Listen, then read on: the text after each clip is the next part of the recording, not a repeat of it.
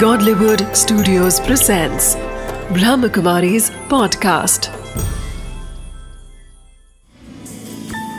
Wisdom of the Day with Doctor Girish Patel। नमस्कार। जैसे जैसे उम्र बढ़ती जाती है तो व्यक्ति चिंतित होता है कि मैं बूढ़ा हो रहा हूं।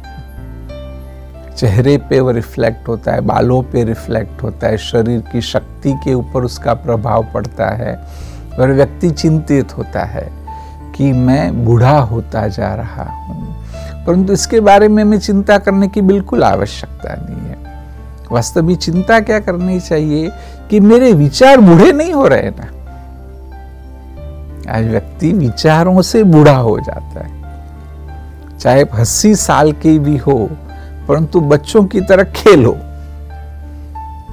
आप कुछ ना कुछ बच्चों की तरह करो तो आपको भी आनंद आएगा और जो अंदर में नयापन लगना चाहिए, खुशी होनी चाहिए, वह सदैव कायम रहेगी। इसलिए विजडम ऑफ द डे है कि मैं बूढ़ा हो रहा हूं या नहीं सोचो, इसके बारे में चिंता नहीं करो, परंतु मेरे विचार बूढ़े नहीं हो रहे हैं ना, उसके बारे में जरूर जागृत हो जाओ।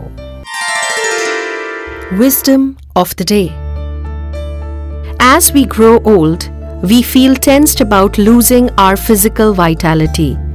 Instead, we should create thoughts in our minds that make our spirit renewed and brings refreshment in our life.